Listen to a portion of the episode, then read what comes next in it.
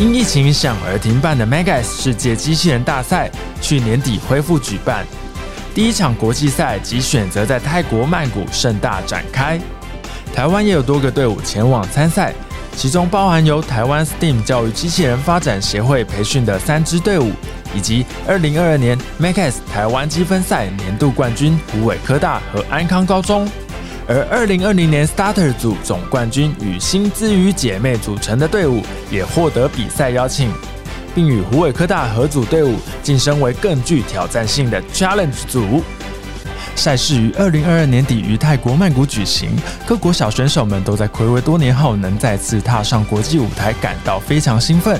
台湾队伍在经过资格排位赛、淘汰赛、冠军争夺赛等关卡，一路过关斩将。最终由安康高中队伍获得 Challenge 组亚军，湖尾科大 Phantom Dragon 获得最佳简报奖，Starter 组则有巨人国中 Chocolate Cookie 获得最佳创新设计奖。台湾选手不止表现出色，成绩亮眼，在会场摊位上也使出浑身解数的与各国选手互动，促进国际交流，为台湾增添光彩。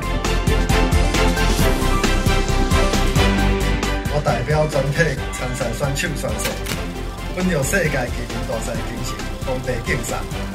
尊重甲遵守道德行为原则，竞赛公平，甲世界技能大赛价值甲理念。二零二二国际技能竞赛成绩揭晓，我国选手勇夺六面金牌、十三面银牌、六面铜牌以及十七面优胜，总奖牌数再创历年最多的纪录，成果丰硕。国际技能竞赛是由西班牙发起，每两年举办一次，是现今世界上规模最大的技能竞赛，一项有技能奥林匹亚之称。世界多国皆选派精英参与赛事。本届在全球十五个国家、二十六个城市举办，超过一千多位选手共同参赛，竞争相当激烈。而本届竞赛也受到疫情影响，日期一再延后。国手们除了需要克服竞赛期程不确定性的心理压力外，还需具备坚定信心与毅力，在多国好手相互较劲中脱颖而出，相当不容易。为台湾摘下第一面金牌的外观模型创作职类国手雷峰月表示，训练需要花大量的时间练习，和亲友相聚的时间和交集都变得很少，多少会觉得有些孤单，但也很庆幸自己坚持走下去，努力不会白费。荣获电气装配职类金牌，同时获得最佳选手奖的国手肖胜如说：“从每道关卡里寻找解决方案，不断学习，认识不同的自我。很感谢启蒙老师陪伴和鼓励，让我有勇气朝着目标继续努力。本届我国代表团选派五十七位国手参加五十项职类的竞赛，团队得牌成绩在五十七个参赛国中排名第三，表现相当亮眼。”而台湾也将在二零二五年举办第三届亚洲技能竞赛，到时候将可以和亚洲各国高手切磋交流，拓展国际视野，并带动技术的提升。日前，美国能源部宣布，目前研究中的核融合技术取得科学上的重大突破。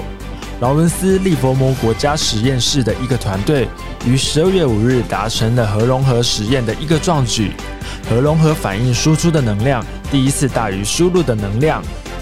核融合的原理类似太阳，比现行核分裂能源的能量更大、更无污染。长期以来一直被人们视为是洁净、用不完的终极能源，被科学家誉为“小太阳”。